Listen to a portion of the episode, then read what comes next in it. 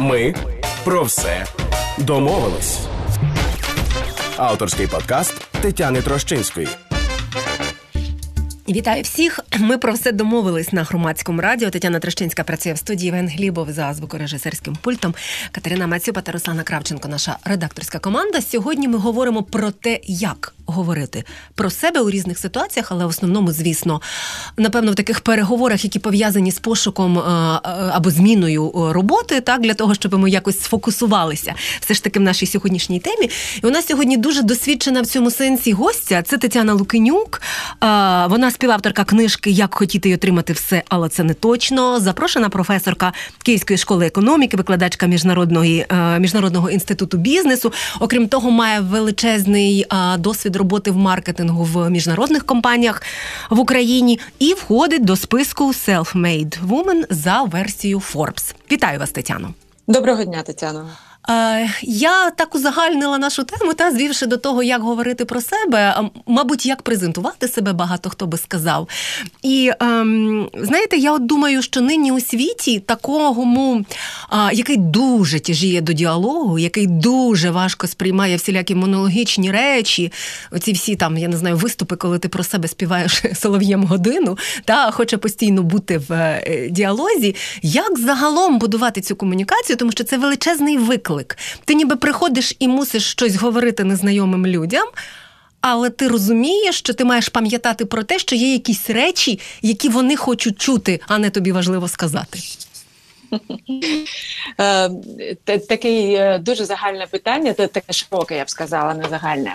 Е, ну, знаєте, ще 5 років тому я сказала, що про себе на співбесіді е, треба як про мертвих, тільки гарне казати. Але насправді головне зараз все таки бути щирим. Ну бо, по-перше, коли ви йдете на роботу, це певний контракт, який або угода, яку ем, ви робите, і компанія має розуміти, хто до неї приходить, і ви маєте розуміти, куди ви приходите. Для мене з точки зору кандидатів е, здається, що набагато важливіше бути щирим, бути в змозі продемонструвати саморефлексію, тобто не е, шаритися на питаннях, що у вас виходить добре, а що йому треба повчитися, де є ще зона для розвитку. Тетяно, дуже важливі речі тут у нас зараз корисні в розмові, і поганий зв'язок, тому що я починаю пропускати дуже важливі ваші слова у зв'язку з якістю нашого зв'язку. Зараз Євген Глібов і Катерина Мацюпа перебирають Тетяну Лукинюк, е, тому що дуже важливо, щоб комфортно було слухати, особливо програму пов'язану з комунікацією нашої аудиторії. Нагадаю, що Тетяна Лукенюк людина, яка має великий досвід співбесід як е, така, що проводила їх сама, і така, що звичайно отримуючи е, свою роботу, була е, людиною, яка приходила, так тобто це така двосторонні двосторонні рекомендації. Авторка книжки, співавторка книжки, як хотіти отримати все, але це не точно. Зараз ми е, перенабираємо е, знову з'єднуємося з Тетяною для того, щоб вам було е, краще чути. Так, Ой, Тетяно, дуже рада, що ви знову з нами на зв'язку. І власне про щирість ми говорили. Так, прошу продовжуйте. Так і ем, дуже важливо, щоб ви не втрачали свідомість і не впадали у шок, коли вас запитують, а, чому вам ще треба повчитися? Для мене такою е, таким індикатором є питання, що треба підтягнути, якщо ви займете цю позицію. Ну тобто, де ваші зони розвитку? І коли людина каже, що ну я все знаю, все вмію, це така е, певна демонстрація відсутності саморефлексії. Тобто, що в мене є, що мені треба е, дорозвинути, де мені треба бути зробити екстра зусилля. І ось така рефлексія і здатність подивитися на себе із критичної точки зору, мені здається, наразі дуже важлива. А а ще от такий момент, звісно, ми десь готуємося. Можливо, ми десь уявимо, що можливо є кілька компаній або одна компанія, де там заховалася, сидить робота нашої мрії. От, І, і, і звісно, ми можемо, до речі, бути розчаровані, таке теж буває. От, Але ми уявляємо, що ми повинні якнайкраще підготуватися, і ти от сідаєш, і там, я не знаю, перед тобою аркуш або перед тобою екран комп'ютера, залежно хто на чому звик писати. І ти розумієш, що так багато хочеться всього втулити, і що про себе говорити, і, і так далі. І я повинна вивчити на пам'ять, напевно, цю промову. А насправді не знаю, може починати починати підготовку до співбесіди, треба не з цього, може, може щось інше треба, якусь дослідницьку роботу перед цим провести. Абсолютно вірно. Насправді є два боки у підготовці до співбесіди. Перше це підготувати себе себе як е, товар, як продукт або як послугу. А, І тут важливо, наприклад, що я робила десь 20 років тому, коли я була у активному пошуці роботи. Я е, присвятила цьому, наскільки я пам'ятаю, пару годин або навіть цілу суботу. Я сіла і виписала всі найчастіші запитання, які я отримала на співбесідах. Бо ну давайте дивитися правді в очі, вони досить стандартні. У 70% ви почуєте одні і ті самі запитання. І прям я їх виписала у стовпчик, і на кожен е, з цих на кожне з цих запитань я робила наступне: по-перше, я формулювала свою відповідь, і потім наводила приклад. Бо коли в тебе є час, ти можеш зі свого досвіду згадати будь-що, будь-які е, доречні приклади. Е, що відбувається на співбесіді? У вас є дуже багато адреналину, у вас стрес, і ви не можете згадати нічого. Ну нащо так робити? Давайте вбивати свій стрес тим, що ви заздалегідь підготувалися, вивчили і пам'ятаєте, які приклади ви готові наводити на які запитання. Це перше. І причому, ну, наприклад, такі запитання, як ваші досягнення та невдачі. Підготуйте приклад в форматі. Ось така була ситуація. Ось що я зробила чи зробив ось такий результат був досягнений, і це буде набагато краще, ніж ви будете ем, відповідати на запитання, в чому ваші сильні сторони. Я доводжу всі проєкти до, до кінця. Які саме, наприклад, коли це більш конкретна е, бесіда з е, практичними прикладами, ви автоматично е, досягаєте екстра балів у порівнянні з іншими кандидатами. Це щодо вас, тобто, що я можу, в чому я сильна, що я зробила, чим я пишаюсь. Якщо ж казати про е, слабкі сторони або сторони для розвитку, ну я не знаю зараз, не можу сказати за всіх е, там, припустимо, чарів або менеджерів, які наймають, але в принципі е, адекватна відповідь на мені не вистачає того, того я планую, або я навчаюся, або я вивчаю, це абсолютно адекватна відповідь. Тобто не шаруватися, коли запитують про слабкі сторони, бути готовими їх е, їх навести.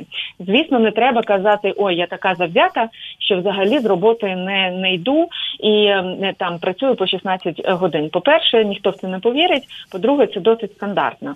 Тому подумайте над будь-якими іншими прикладами. Припустимо, ем, в мене, ну наприклад, е, в мене дуже велика.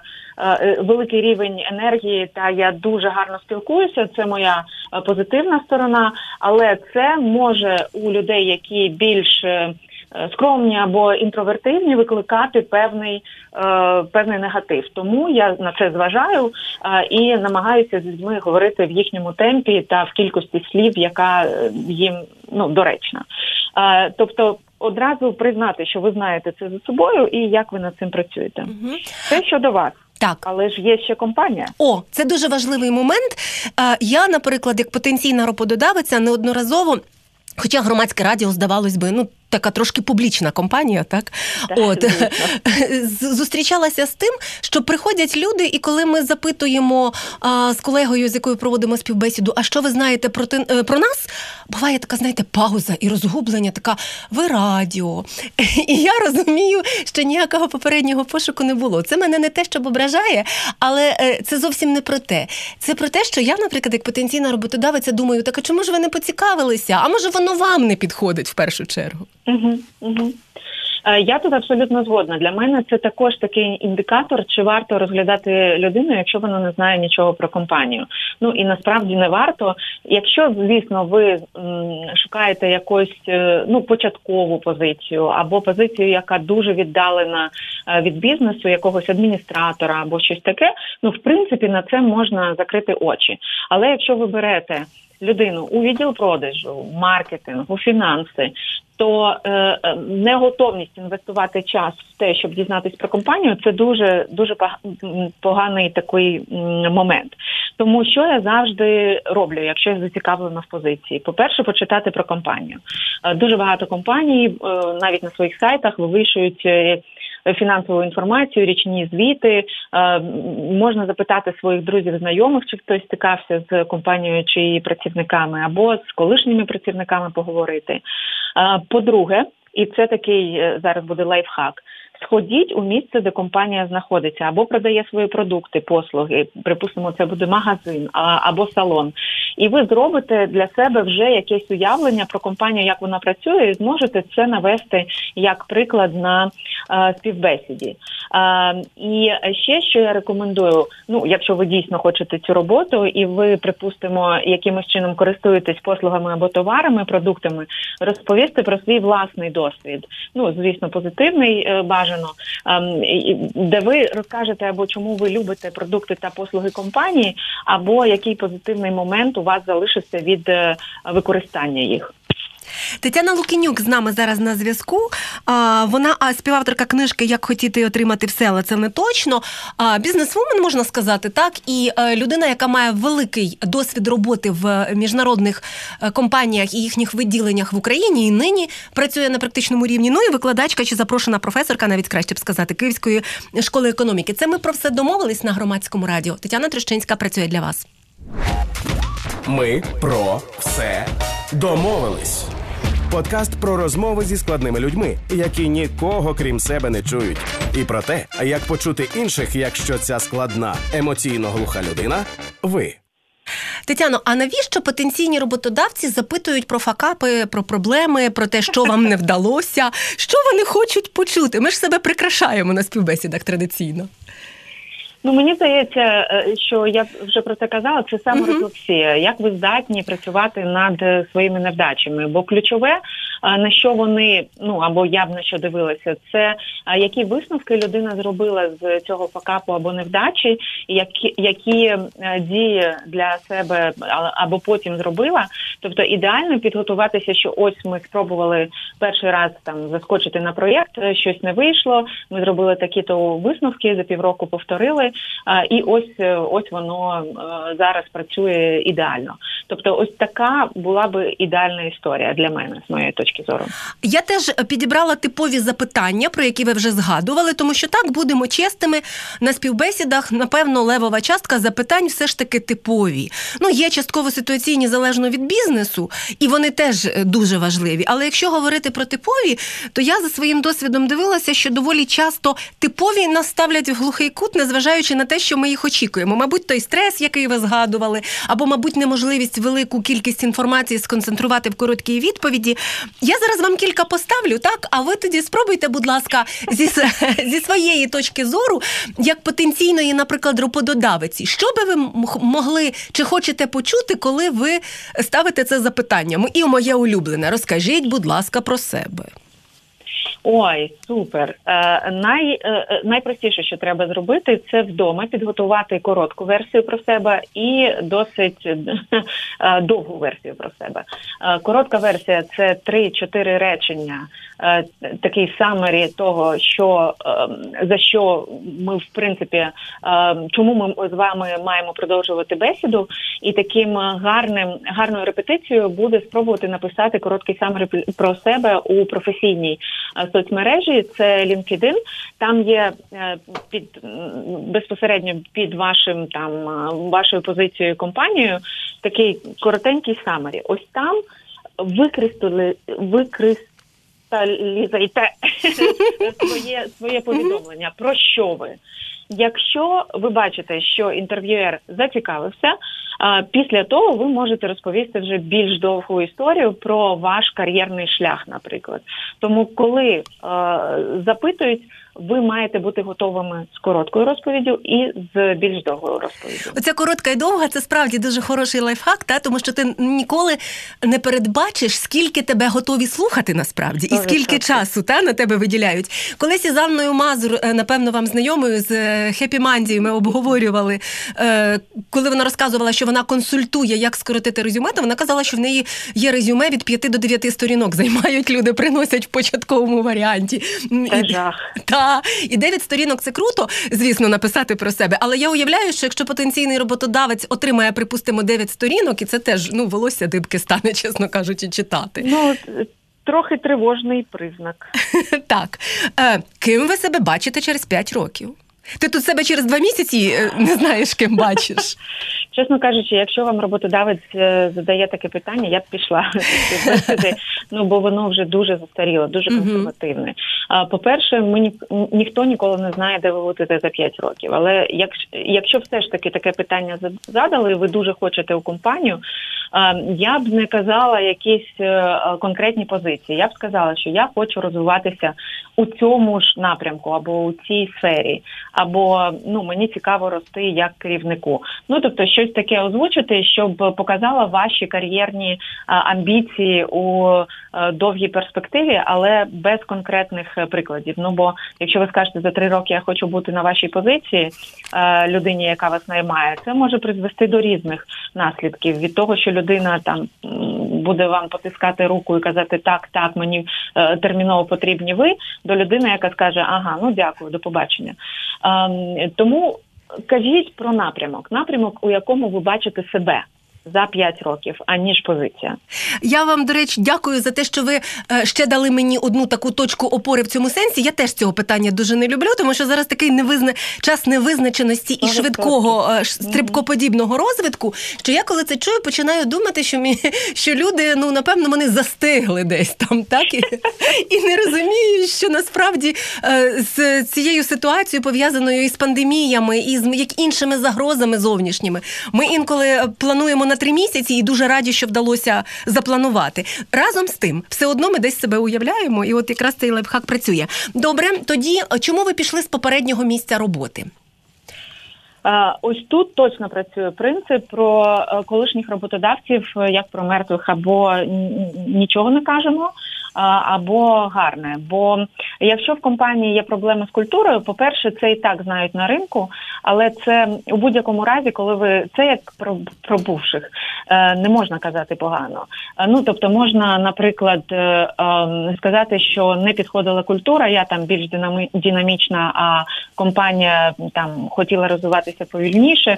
Це можна, це ок, це норм. Але казати, що в мене був там жахливий керівник, або в компанії все дуже погано, ну не треба. Бо звісно, компанії будуть це на себе перекладати, навіть якщо в них е, все не дуже погано, бо ну все суб'єктивно, і хто ж знає насправді наскільки відповідає дійсності ваше ваше сприйняття ситуації в у вашого колишнього роботодавця. Тому я б е, фокусувалася на тому, е, чому саме ви пішли через через позитив, чого вам е, хотілося в, в своїй кар'єрі, або ем, е, наступний наступний щабель. ем, е, Наступний етап у, у вашій кар'єрній е, драбині. І тут е, е, більше казати про те, що я хочу більше відповідальності, або, наприклад, якщо ви йдете з локальної до міжнародної компанії, хочу міжнародну, е, хочу можливості навчатися, хочу змінити сферу ем, діяльності. Треба через свої бажання і через свої сенси це подавати. Я б так це робила. Ем, Ви напевно нас вивчали, і як ми вам здаємося? От якою компанією ми вам здаємося? Що що ви про нас знаєте? Що таке найпомітніше, і що ви думаєте, ви можете отримати у нас? А, ну, якщо ви зробили домашню роботу, то ви знаєте відповідь на це питання, бо щонайменше одного чи двох колишніх співробітників ви мали опросити. А, і тоді у вас є чітке уявлення, що в компанії відбувається, які в ній е, в неї є проблеми, і які речі, які е, надихають. Звісно, тут треба сфокусуватися на тих речах, які надихають саме вас. І якщо на попередньому етапі ви казали, що вам варто чогось навчитися, то прямо на цьому і сфокусуватися. Що я бачу у вас такі, такі, такі е, проекти або.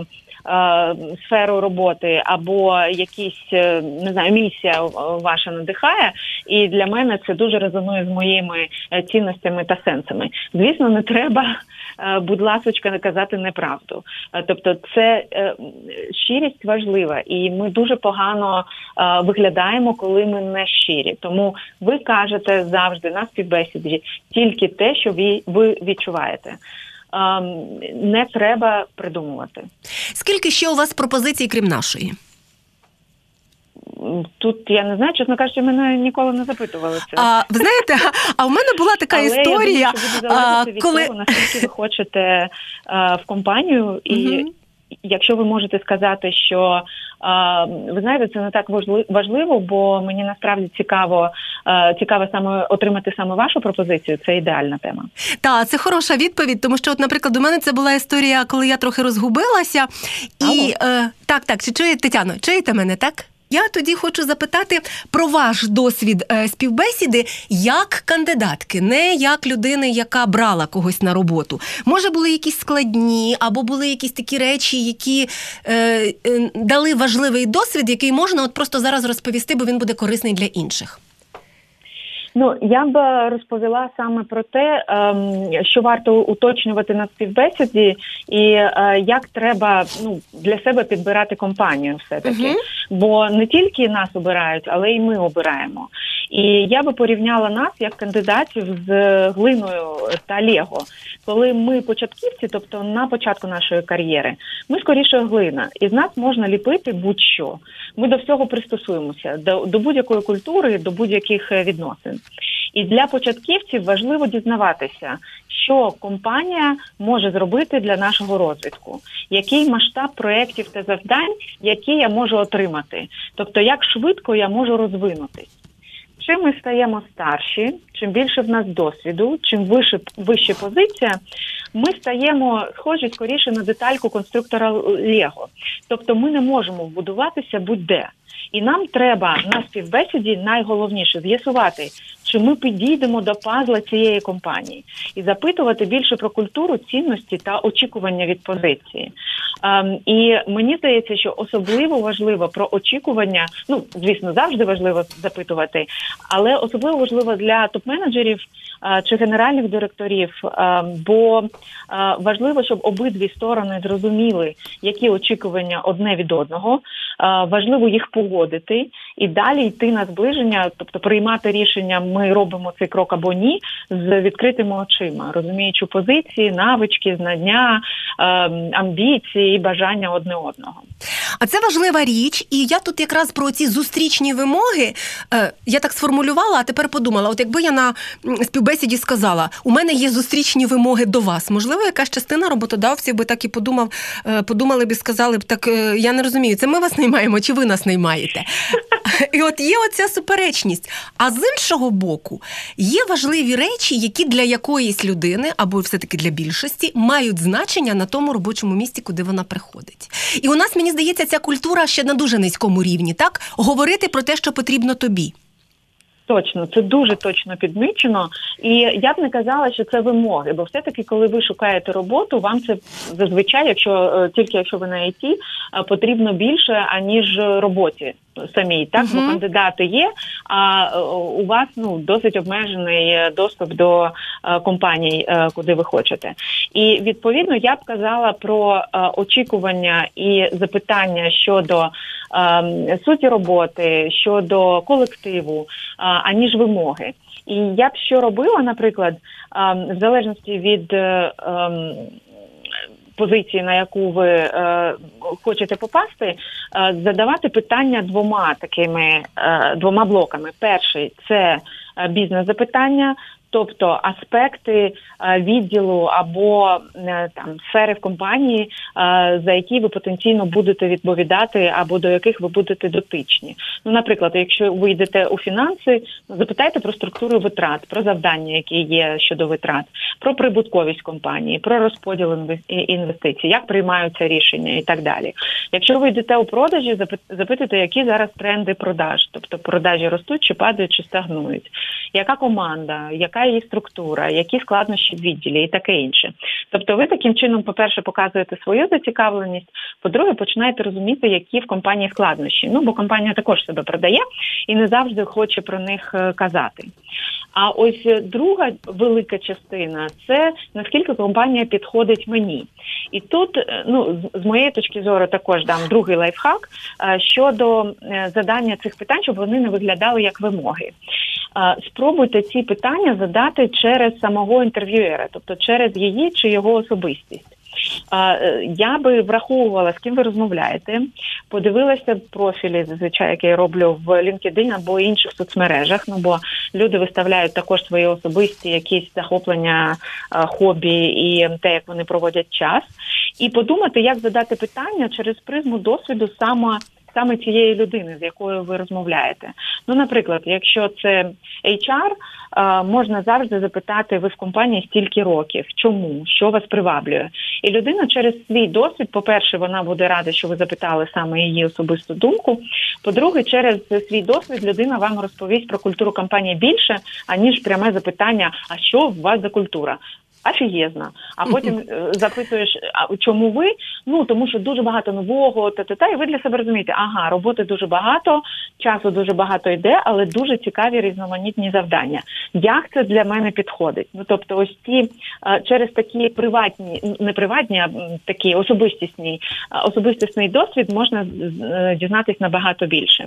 А якщо ви запитуєте свого, припустимо, менеджера, який вас наймає, і, наприклад, це топ-менеджер, то дуже класна, е, класне запитання. Це якщо б ви могли змінити одну річ в компанії, що б це було, і тут ви можете дізнатися дуже цікаві речі. Наприклад, що компанія дуже бюрократична, або що в компанії дуже великий е, плин персоналу, або що в компанії не вистачає ресурсів. Ну бо людина через свій досвід е, буде готова сказати більше ніж через пряме запитання, яке в компанії, які в компанії проблеми.